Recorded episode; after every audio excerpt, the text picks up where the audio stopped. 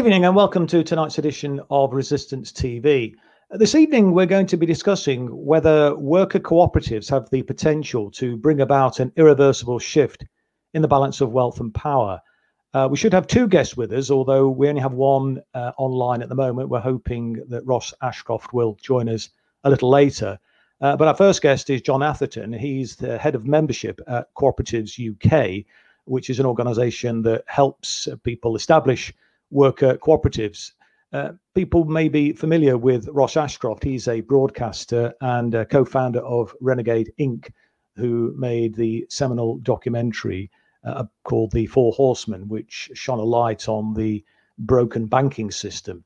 Um, obviously, John, we're going to have to start with you because we, we we don't have another guest. But uh, I was struck by the Labour Party manifesto in twenty seventeen particularly, which had a very clear commitment to worker cooperatives. And I'll just read you the passage from that particular manifesto and then compare that with the manifesto from twenty nineteen.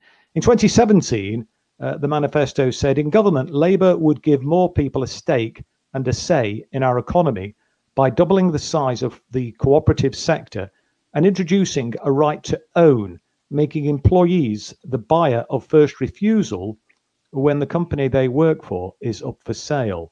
Uh, and it uh, went on to uh, say in the twenty nineteen manifesto, we will give a new cooperative development agency a mission to double the size of the cooperative sector, but it had dropped the commitment to give workers the right to buy out their company and establish a worker cooperative. So I just wondered what your thoughts were about the uh, cooperative movement and what the potential is really to grow it, particularly in light of the ever-increasing number of people who are forced into self-employment. Perhaps we could start there really, and, and whether or or to, to really get your thoughts really on uh, helping and encouraging people to look at establishing worker cooperatives in the first instance, rather than necessarily being forced into uh, self-employment, which, as we know, many people, probably millions of people, would rather they were in a in an employee situation, or possibly uh, be preferred to establish a, a a cooperative if they had the wherewithal and the support to be able to do so. Yeah, so just to start, obviously, we welcome any uh, mention of co-ops in any manifesto, obviously, particularly the Labour Party manifesto. Uh, our sister organisation, the Co-op Party, works really hard to work with the Labour Party. Um, and so, yeah, we're Co-ops U K, we're basically about helping people solve problems and solve problems through setting up co-ops. Uh, that might be, and there's lots of different sorts of co-ops, but in this instance, it's usually solving the problem of I need a job, and not just I need any job. I want a job that's got decent pay, decent conditions, and, and there's a mission to it. You know, we're not just doing it for the cash. We're doing it because we believe in what we're doing. So we help people set up work, worker-owned co-ops, basically. Yeah, I mean, the cooperative and, yeah. movement's got quite a tradition in this uh, country, hasn't it? And, uh, you know, going back... Uh, well over a century, I suppose, one hundred fifty years ago, uh, were the uh, origins of the cooperative uh, movement. Um, I wonder if you could perhaps give us some of the historical context as well about the co-op movement in this country. Yes, well, my organisation, Co-ops U K, we're one hundred fifty years old this year, actually. Uh, yeah. And yeah, the first uh, co-op in, in Rochdale um, was in eighteen forty-four. And there's a lot of similarities actually between then and now. Then there was huge industrial change. You know, then it was technological change in factories and, and, and machinery. Now it's obviously A I and robots. Back then there was a huge issue around um, food, food security, food poverty. Uh, then it was more adulteration of food. Now, of course, we're talking about chlorinated chicken. Back then, there was a huge shift of people uh, into precarious work, away from artisan weavers and artisan uh, other roles into working in factories. And, and again, like then, there was a huge inequality issue. There was a growing, uh, growing poverty, growing poor people, and increasing wealth of factory owners and, and mill owners.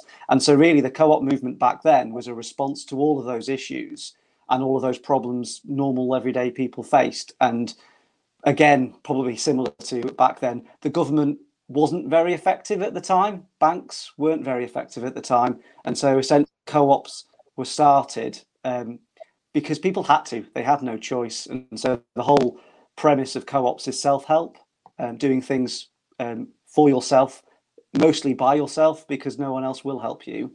And and really, we see a lot of similarities in, in today's economy with precarious and gig work. And to be frank, um, a lack of interest from the current government in supporting the cooperative movement is no different uh, as well.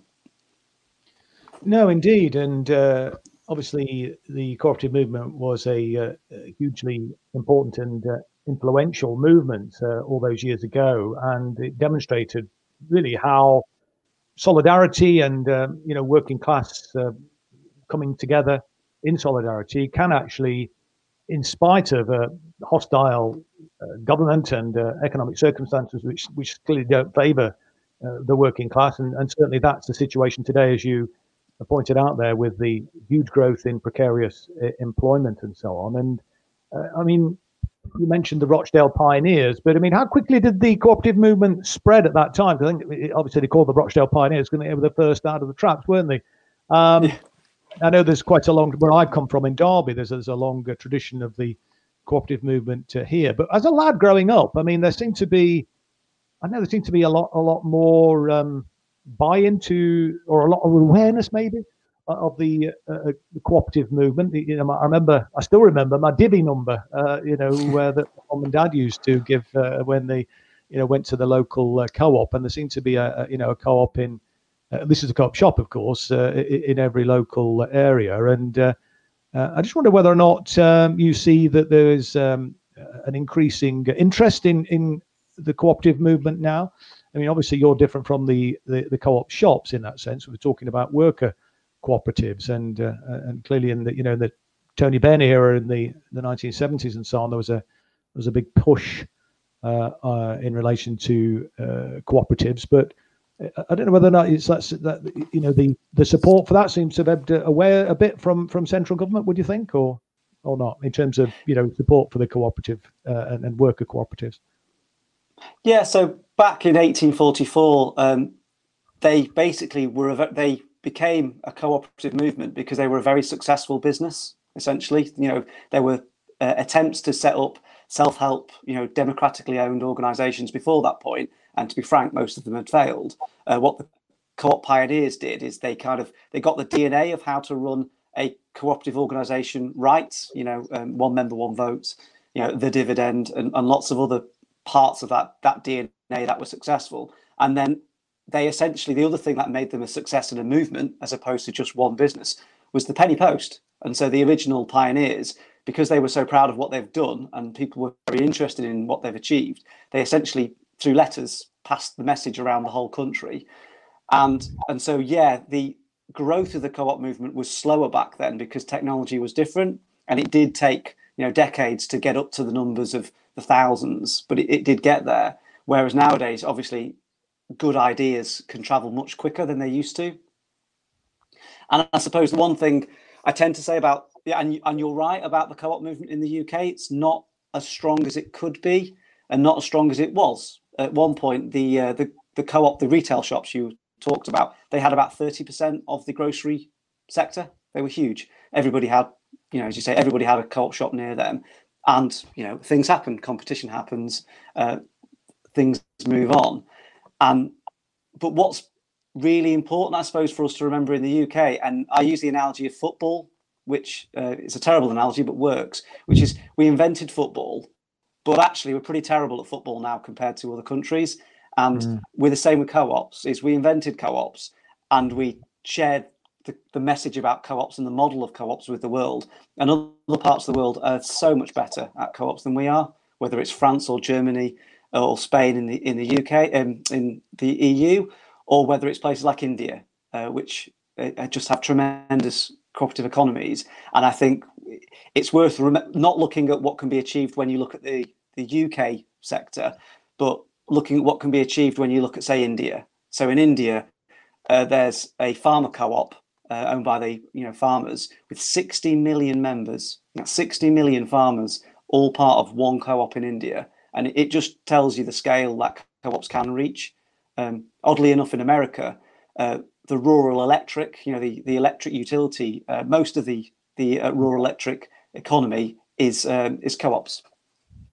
When you move to places like uh, France, um, uh, quite a lot of champagne, oddly enough, is marketed through uh, ph pharma co-ops. And so really, yeah. the the co-op economy around the world is is huge. It's, it's, it's a huge part of people's lives. There's about um, three million co-ops around the world, and th and about uh, a billion people are members of co-ops around the world.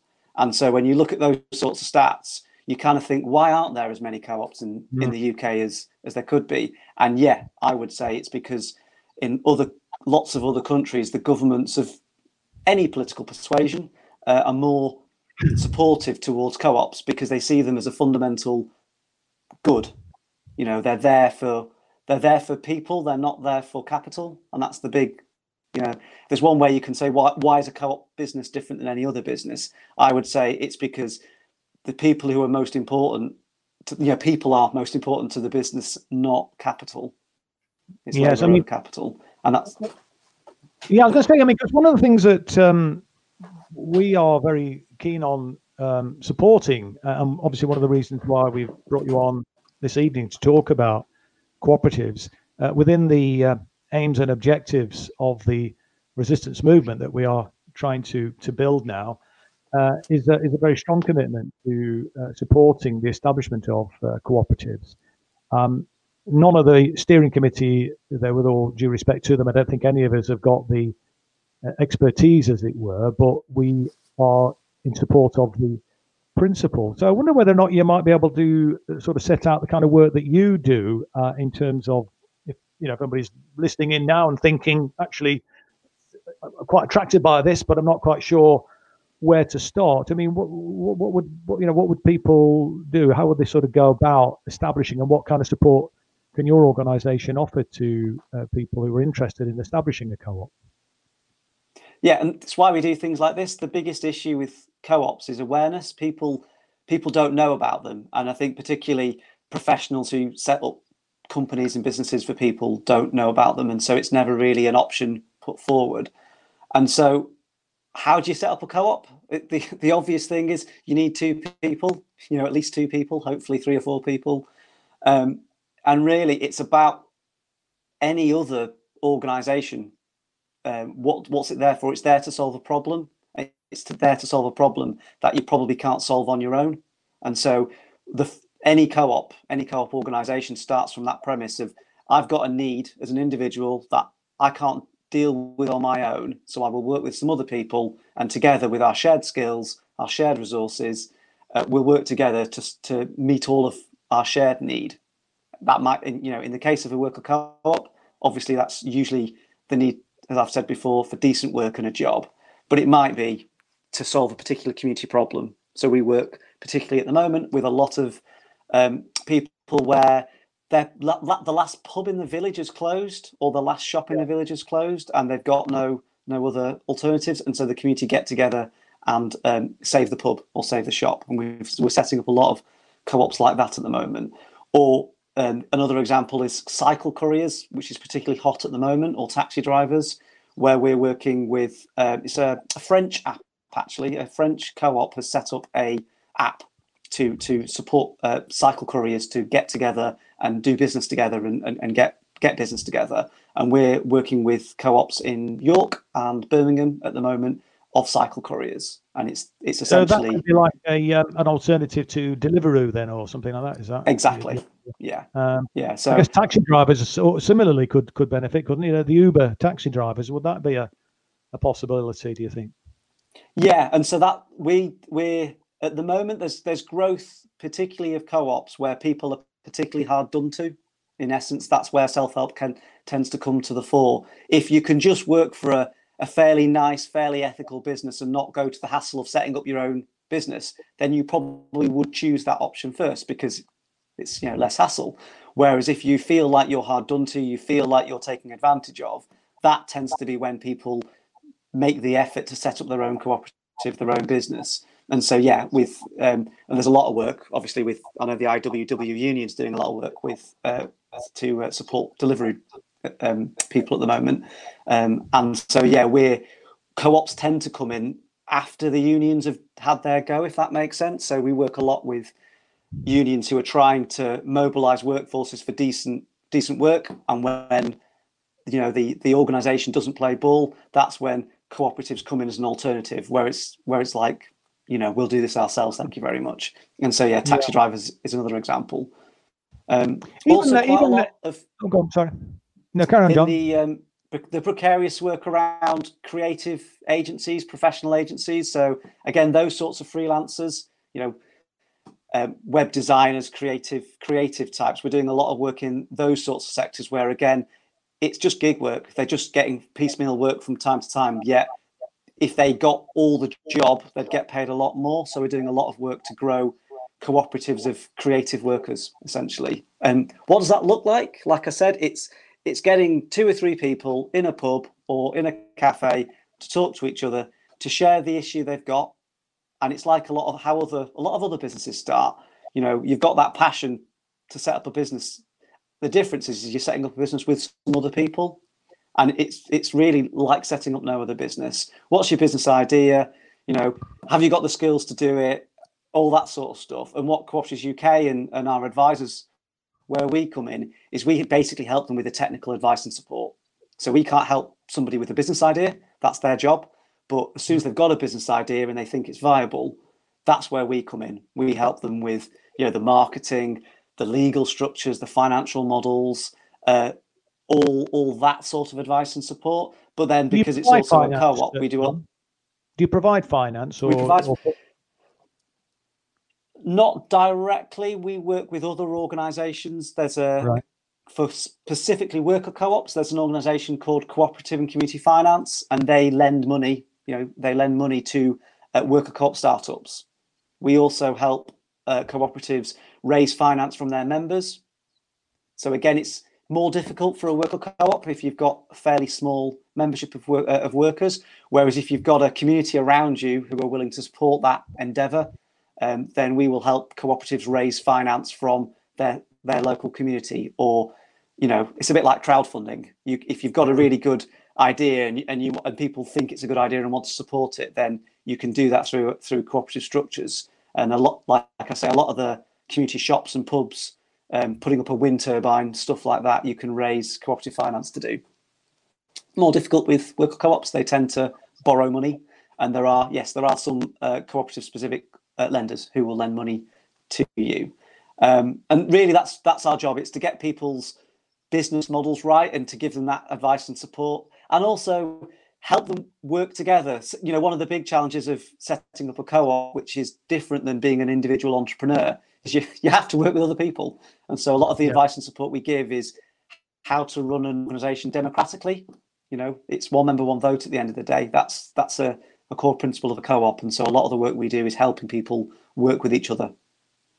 And your your organisation, is it is it any any type of uh, co-op that you if, or I mean you, you know so from from manufacturing industry to a housing co-op, would you work uh, with with a with a housing co-op, for example, or or not? Can you can you hear me? So we work we work with virtually every sector. Um, right. Yeah, I can hear you. We work with virtually every sector. I, there's particular focus at the moment in the house co-op sector, and like I've said, in the freelance gig economy. Um, they're, the, they're two of the stronger areas at the moment. Setting up a co-op without government support in that sense is harder in uh, capital intensive businesses, um, because basically if you have to raise a lot of money, um, if you can't raise that money from government funds or, or, or government supported programs, that's really tough. Um, mm. So where cooperatives have been very successful in other countries in converting, you know, factories and in the manufacturing industry, it's where the mm. government has provided, you know, central funds to support the buy, you know, the buyout or the investment in that, that capital intensive business. So in the U K, because we don't have that sort of government support, co-ops tend to set up in, um, in sectors where you don't need a lot of capital to get going. So that's why it yeah. tends to be freelancer co-ops or those sorts of gig economy jobs where essentially as long as you've got a bike or a laptop or a car, that's all you need. Mm. So yeah, just those, in terms those tend to be the areas we're supporting.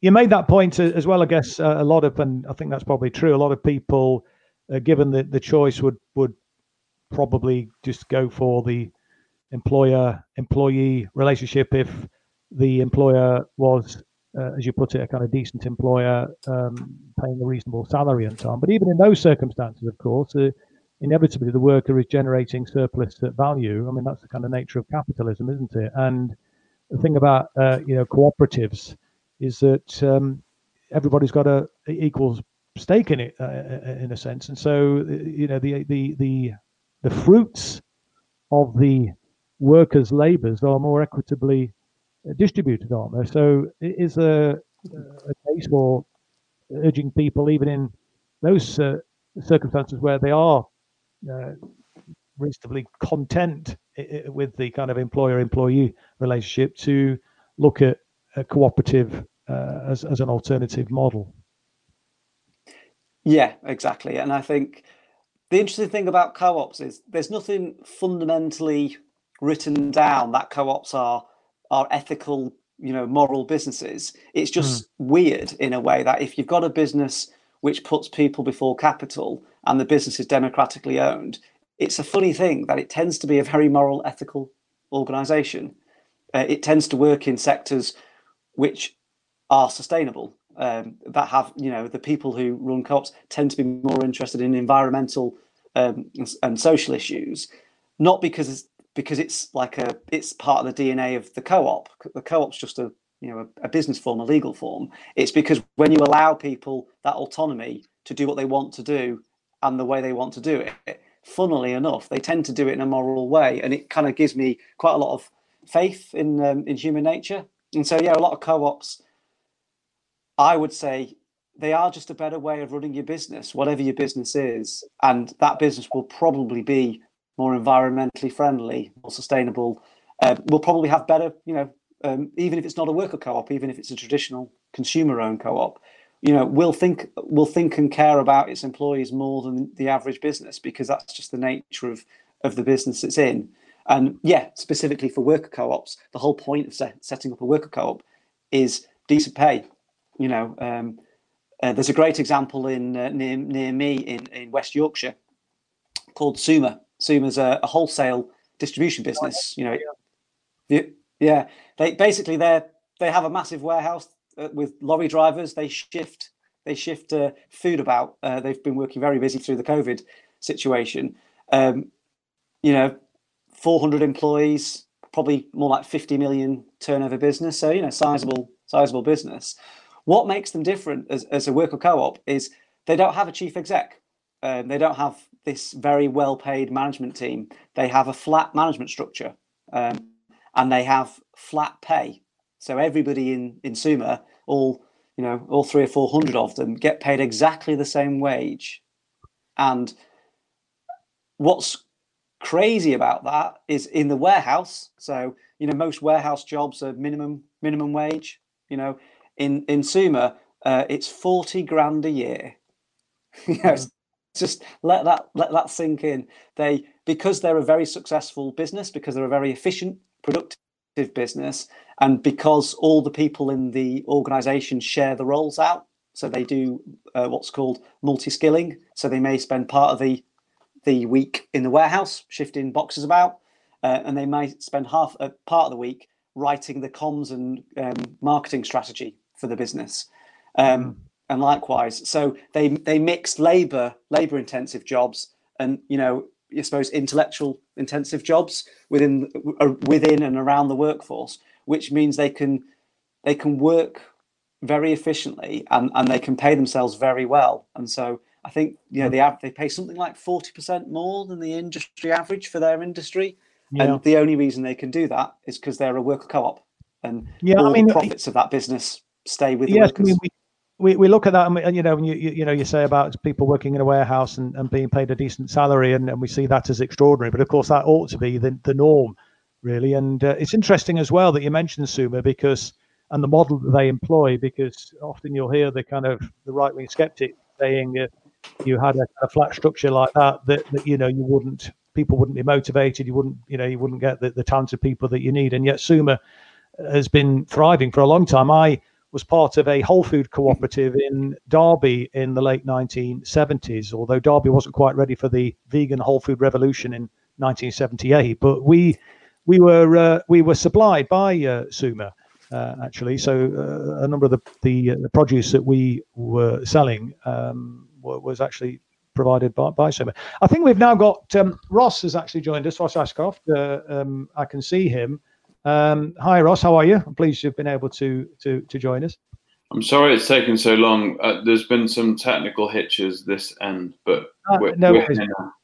Yeah, no worries. And yeah, yeah. Well, let, let me let me just uh, give you uh, the uh, the sort of uh, big drum roll and intro. Um, uh, I think I did mention just before you you you well not just before, but at the beginning of the the program, uh, said that uh, obviously you, you know you're a broadcaster, co-founder of Renegade Incorporated, and uh, the uh, uh, director of the uh, the seminal documentary The Four Horsemen, which uh, shone a light on the uh, the uh, the broken banking system. And I was just talking to to John there about the the origins of the cooperative movement in in Britain and the sort of work that his organisation does in in helping uh, people who are interested in uh, establishing co-ops. And I know obviously you're very interested in the cooperative movement yourself, and obviously the reason why I invited you to participate in the programme uh, this evening, uh, Ross.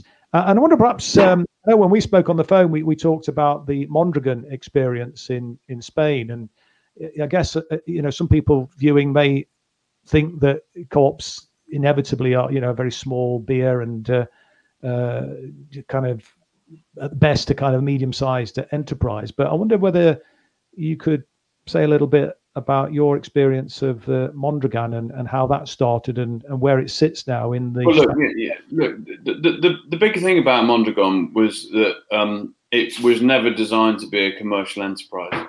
And if you ever want to talk about socialism and, and, and people doing well for themselves and entrepreneurship and, and people, you know, advancing their own um, economic needs because they have to, then you've got... Um, Jose Maria unpronounceable, but he's a wonderful man who ultimately was a Catholic priest in the Basque Country who started Mondragon, right? So, and and every Saturday uh, or Sunday morning he went and he um, took a hessian bag around what would have been his Sunday school, and he started teaching Um, people who were coming to Sunday school the um, basic points about entrepreneurship. So Mondragon, you know, unlike so many cooperatives, I would argue every cooperative in the world doesn't ever start with a commercial interest. Every cooperative in the world starts with a human interest, and that uh, eventually burgeons into a commercial interest, because ultimately when people get together Uh, and create value, it becomes a commercial prospect. Mm. So, so the Mondragon um, model, you know, is is unique. Yeah, absolutely. But here's the killer point on all of it, and and this might be really difficult to to swallow.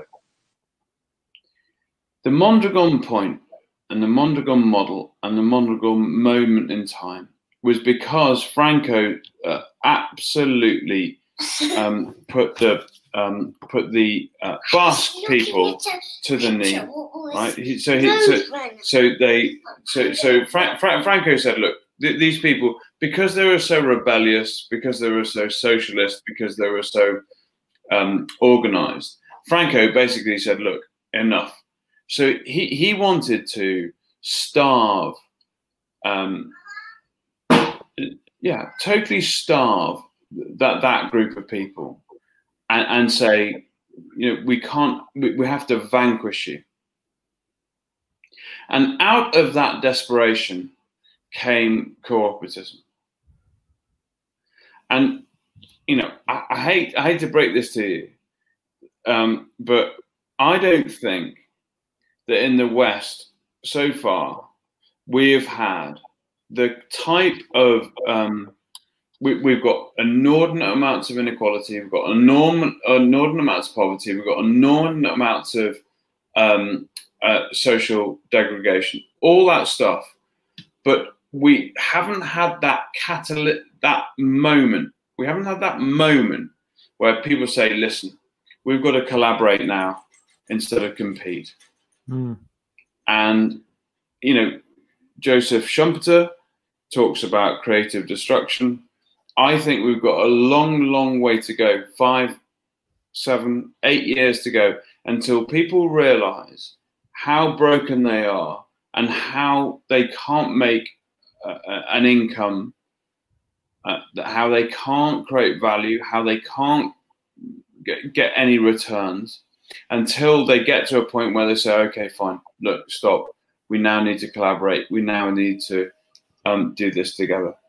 And and I think that the Mondragon model only happened really is because the Basque people were absolutely on their knees, and a Catholic priest at that time came along and started teaching um, lessons of entrepreneurship, because he realized that trying to teach them from the Bible was futile.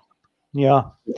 I mean, the, the question I posed at the top of the program, Ross, before you were able to to join us, was, do worker cooperatives have the potential to bring about an irreversible shift in the balance of wealth and power in Britain? Given what you've just said, uh, notwithstanding the very high levels of inequality and, and poverty in Britain, do you think that's pie in the sky, or do you think there is some potential to? Yeah, I think, I think, uh, to be honest, I think it's really pie in the sky at the moment. Mm. Yeah, um, I mean, one of the things that, I was going to say, one of the things that, that I that our organisation is is is is keen to support as part of our aims and objectives is to is to support the cooperative uh, movement, and to, you know, help communities, encourage communities, uh, particularly communities that are that are really struggling. Uh, I mean, you know, there are many up and down the country. You look at the coalfield communities, for example, where there is uh, huge levels of of poverty. Maybe not on the scale that you were talking about in the Basque region in Franco's era, but um, there's very little in the way of um, any government investment going into those uh, communities, um, very little opportunities for, for people. Um, and, you know, I'm hoping anyway uh, to, well, certainly part of our objectives anyway is to try and work with communities when we can get beyond this, uh, this lockdown, this uh, COVID pandemic, to encourage and, and assist. And obviously John, in his role in the work that, that he does, we're hoping that, you know, that he will, we can put people in touch with, with, with his organization to encourage and assist people to, you know, think about uh, moving in, in the direction of, of a co-op. And I mean, what's your thoughts on that? Uh, I, I, I don't think people are there yet, if I'm no. really honest. The, the big joke what is to do then? What do we need to do to get people there? Right. So, so I think the big, you know, the big joke around the cooperative movement is that the problem with the co-op movement is that it's not very cooperative and it doesn't move very much. And it's very difficult to tell people that they're going to be better off in a co-op when, for forty years, since Thatcher, basically, you're better off staying at home and doing a bit of um, online betting or, or minimum wage work and all the rest of it, because your home will make more money than you do uh, from, from, you know, compound over twenty years from a wage perspective. Mm. And now, now that now that isn't always the case, but the point is that land speculation or, or house price speculation, or what we should call it in the proper terms, you know, uh, which are, is that the, um, what, what did Thatcher call it? That wonderfully deft term, um, property owning democracy. Oh, that's right. Yeah. Right. Share, so, sharing, shareholding, so, property owning democracy. Yeah.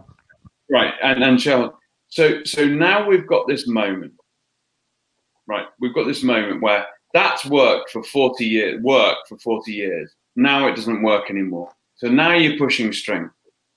So now people, and this is the key point, don't have the um, luxury of competition, right? So, so now you've got to start to collaborate. So all those forty years, you can have all that competition. Estate agents would earn fees, bankers would earn fees, lawyers would earn fees, everyone would earn fees, and that would all buoy the economy. and it would create what we call the wealth effect, right? All gone. What are you going to do now? What are you going to do now?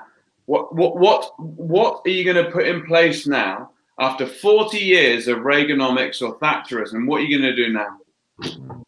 Over to you. I don't think we can rely on, on governments. Uh, and um, there was a, a stronger commitment, and I'll perhaps come back to that in a moment, in the Labour manifesto in twenty seventeen in terms of what role the government could, could play. Um, but uh, uh, I just wonder, John, um, how would you respond to to, to some of the, uh, the criticisms that Ross has outlined there? So just to give a, I agree on Mondragon. Mondragon's a very special case, and there's no way you could recreate Mondragon uh, in the U K. But you can look to other models from other countries. I think um, Emilia Romagna in Italy is one of the regions where the co-op economy, in some parts, is about thirty percent of the local economy. And what that gives you, uh, as I was told by a local, was it means that the rest of the economy has to behave itself a little bit more. So do I ever think the cooperative economy is going to be one hundred percent of the private sector? No, of course it isn't. Do I think the co-op economy, that's big enough and, and, and at enough scale in a diverse economy with other ownership structures to make sure that the wider market behaves itself? That would be my goal. And yeah, so I would love to live in a world where uh, cooperatively owned businesses had twenty to thirty percent of the economy, because then you would have a situation where there was competition and people would have to be mindful of, you know, how they treated their workers, you know, how they treated their customers, et cetera. Um, but I do agree it's it's a very, very long way away. And I do also agree that it's very hard to set up your own business. It's very hard to leave your current workplace, even if you're poorly treated. And to be frank, I do agree it has to get a lot worse before people are pushed into helping themselves. And that's just the nature of it. But I, of course, am hopeful that if people do help themselves, cooperative models are one of the best ways they could go in this instance. Um, in a way, it's slightly depressing listening to both of you, because you both seem to be extolling a uh, council of despair, really, that uh, it worries me and there's bugger all we can do. Um, I'm trying to be kind of, uh, you know, optimistic and uh, and say, look, you know, it's about will, political will in the end. And uh, if if surely no, no, no, no, no, no, no, no, no, no, go on, no, go on, no. no. That's absolute, Chris. Respectfully, that's absolute nonsense. Okay. It's not about political will. The political class have absolutely zero, zero, zero, okay, zero. Let me just cut across you, Ross. I'm not talking about political will from the uh, the political class, as you put it. I'm talking about political will. Uh, from, you know, organisations like ours within the, the communities. I mean, politi political, and I suppose in a sense with, with a small p rather than party political p. Part of the problem we've got is the failure of the political class. And, uh, you know, it's kind of, it's left people, uh, abandoned people, it's abandoned communities, abandoned their responsibility in a sense to create a good society. And look, surely the situation uh, that confronted them, maybe, it perhaps reiterates the points that you were both making, really, that, that, that the things were, were very, very desperate when the cooperative movement first started in this country one hundred fifty odd years ago. But the the uh, the pressures, the difficulties for uh, working class communities in those circumstances to um, establish the cooperative movement back then were greater than what the people are facing today. So if it was possible to do it then, uh, you know, with with um, working no, class. I, I, I, Chris and I, I admire you, but but respectfully, I, I disagree. Okay. Look, the, the the point here is that if you go back and, and let's just take this to the financial realm for a second, right? Um, um, there's a terrible well, there's a there's a man called Nick Ferrari who's talking this morning or, or yesterday morning on how the city drives the financial, uh, the, the country, the financial sector drives the country, right? Yeah. And and you listen to that on, on in, in the car on the way in, and you think this guy is clueless, because ultimately the city is a cost center for everybody, right? And nobody has got their head around this, not least the cooperative sector, right? So so the the City of London get this in your minds, is a cost center, is a, is, it isn't a value add, is, is a value subtract for everybody, right?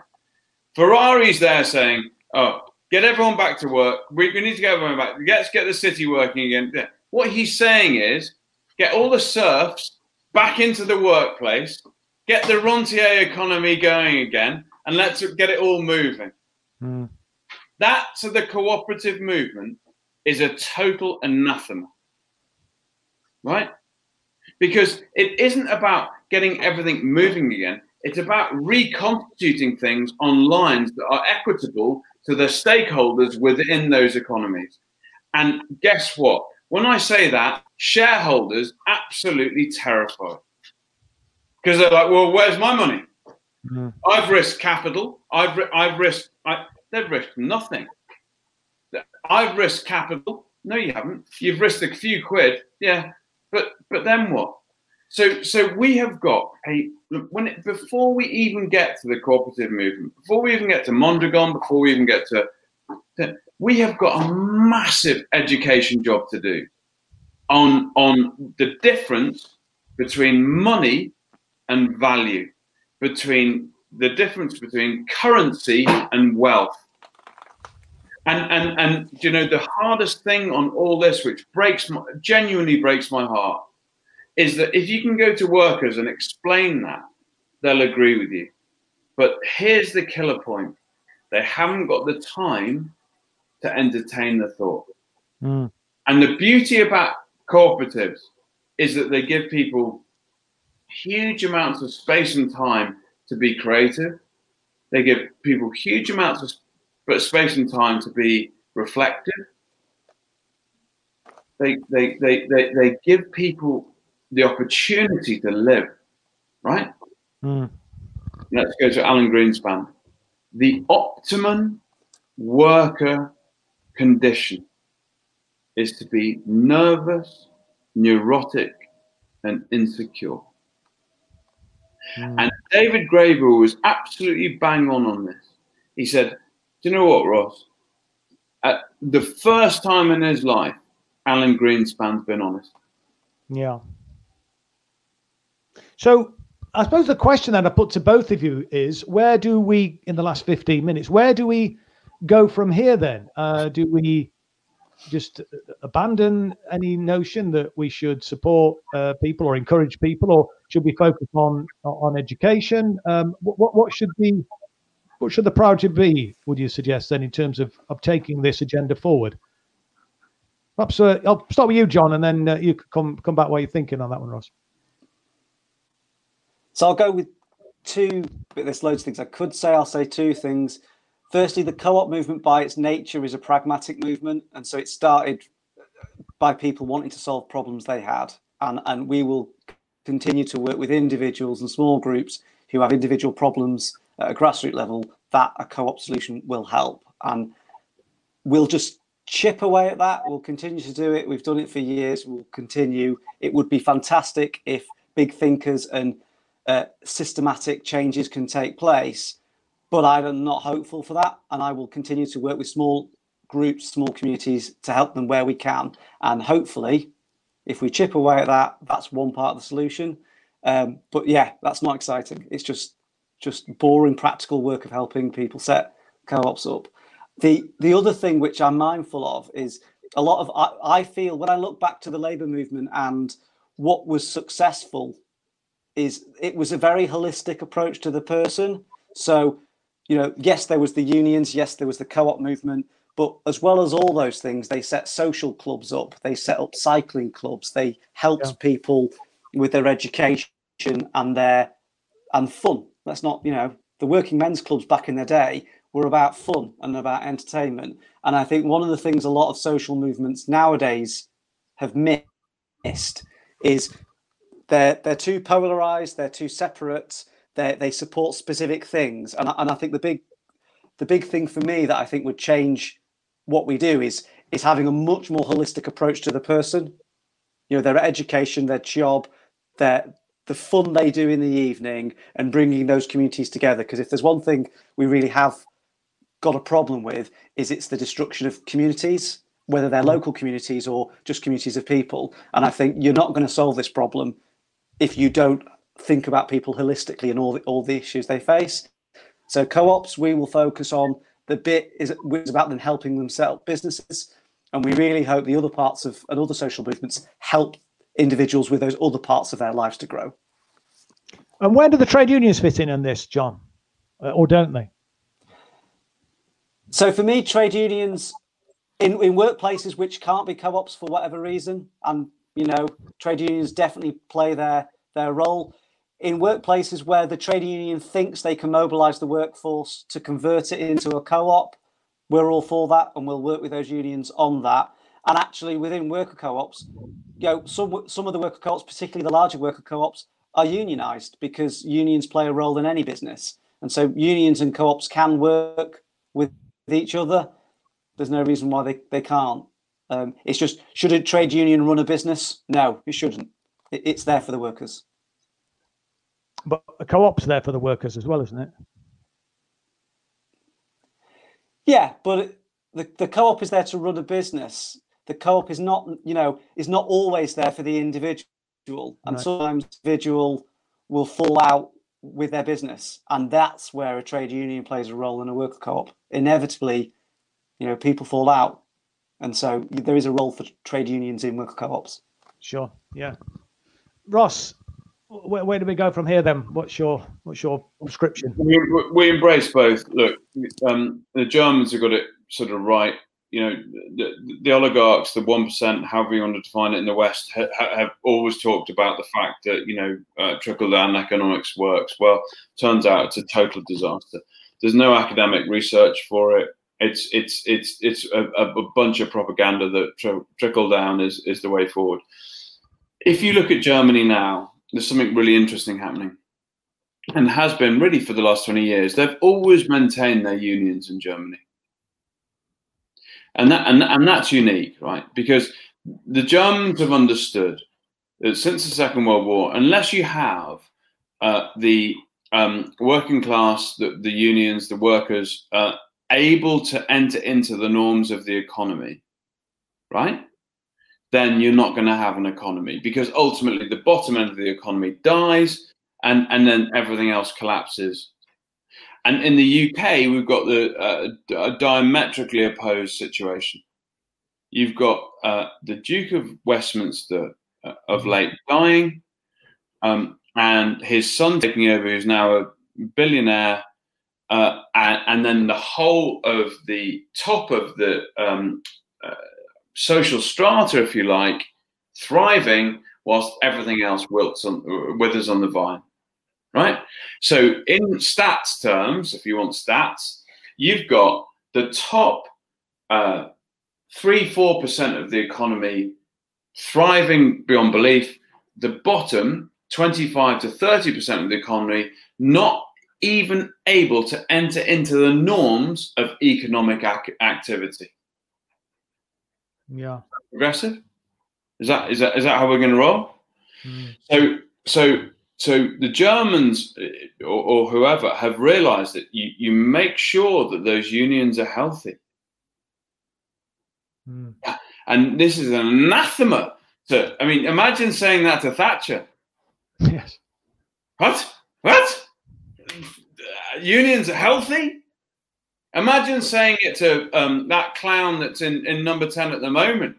So what do we do, though? I mean, the point is, Ross, what do we do? I mean, we're in a situation now where we've got, we've got a Tory, we've got a Tory government in who, who are Thatcherite. Organised. Look, you've got to really, and, and this might be, this might be, this might be not be right for this programme and the rest of it. But here's the thing.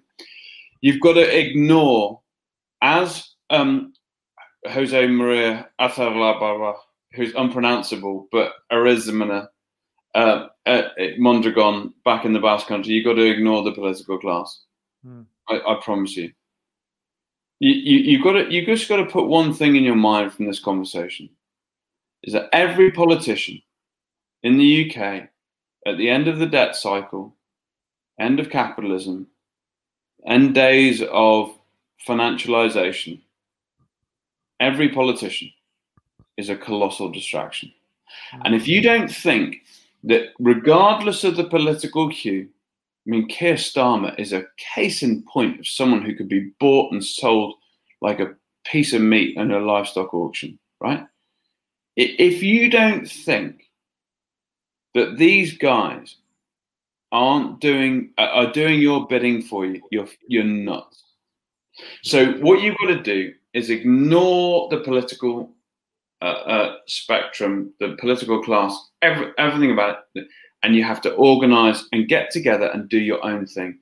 And my view is, provided people can park their egos and get over themselves and all that stuff, and uh, if you can put together a worker co-op, or you can put together some sort of cooperative movement where you can gel together and something's bigger than yourself, then you're on the you're on the right road.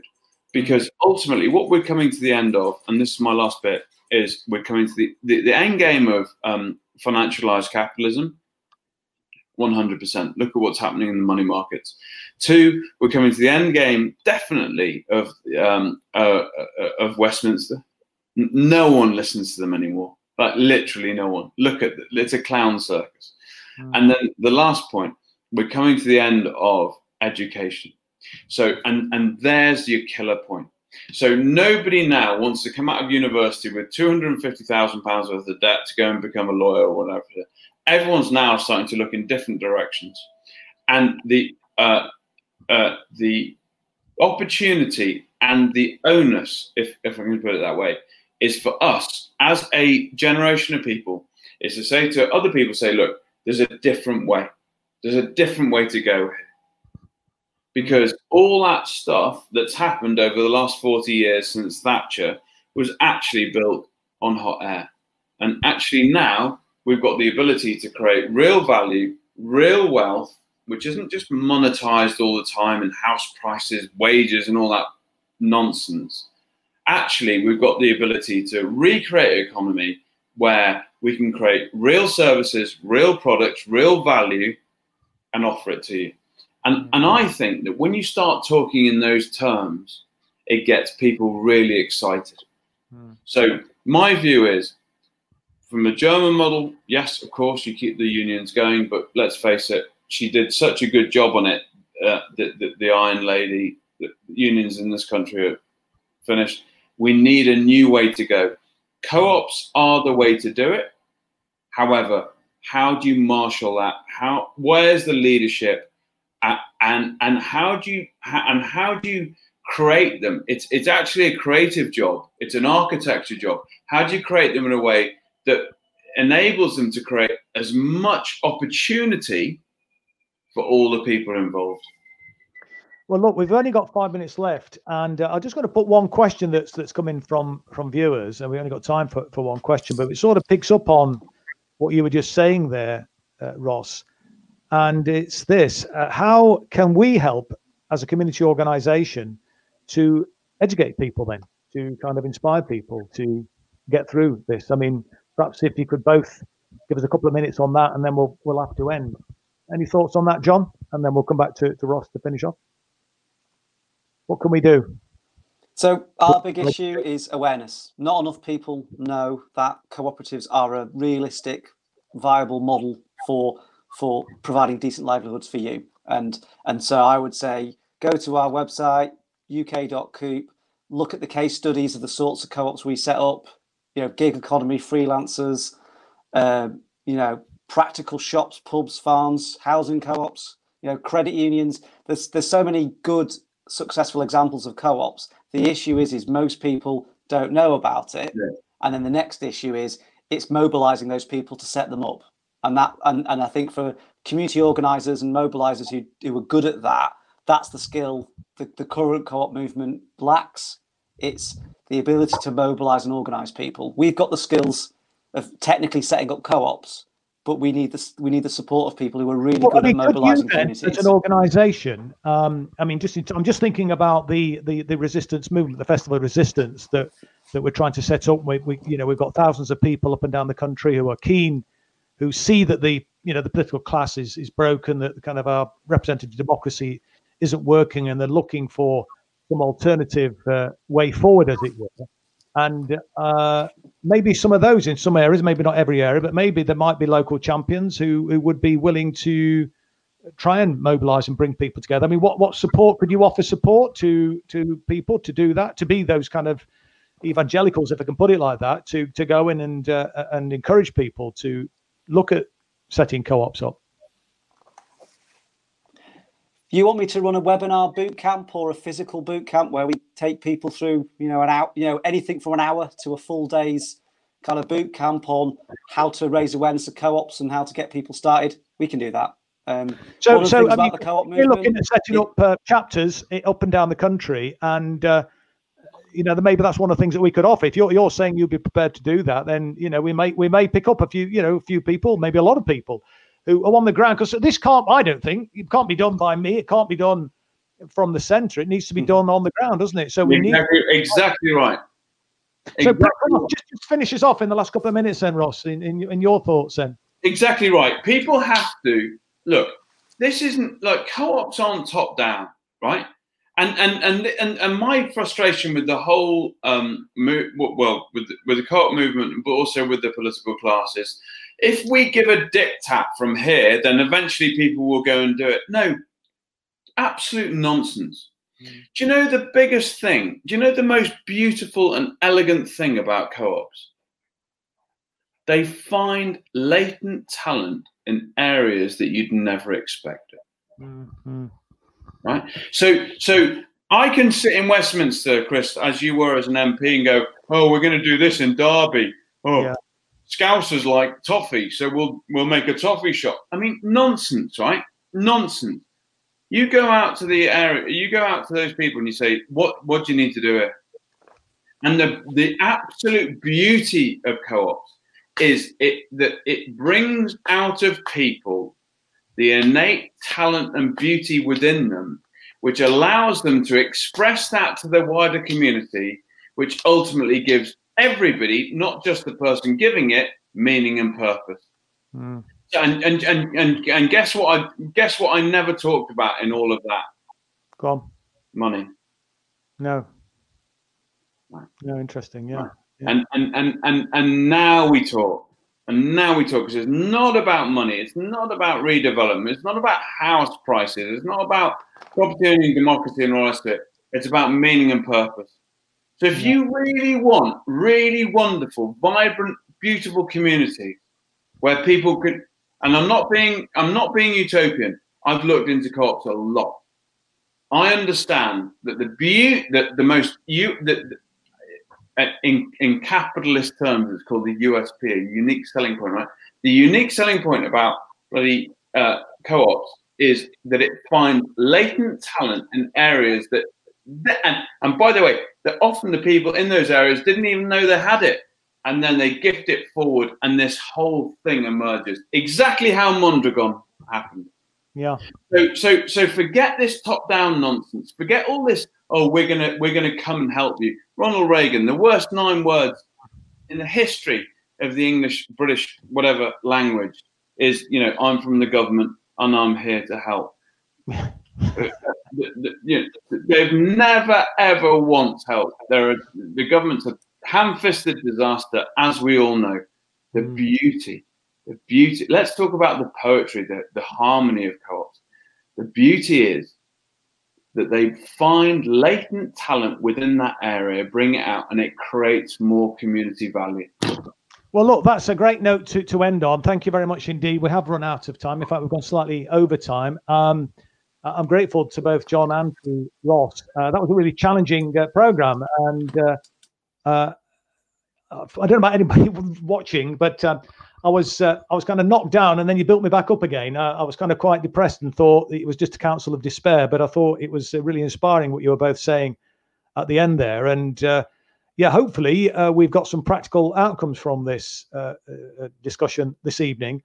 Uh, and as we build this movement and as we create local uh, chapters, uh, you know, if we can inspire people, if they feel switched on that uh, cooperative in, in their local area might be something that, that will work, but it, these solutions need to come from the from the bottom up. And and it's wonderful to know that, that John is offering himself and his organisation as as a resource uh, for that. And uh, And hopefully, uh, Ross, we can we can get you on the case as well as a kind of a motivational speaker. So thank you both very much indeed for your contributions this evening. I'm sorry about the technical difficulties you experienced, Ross, in, in getting on to the, the programme at the outset, uh, but it's great to have you, uh, uh, albeit for a uh, truncated period for the programme.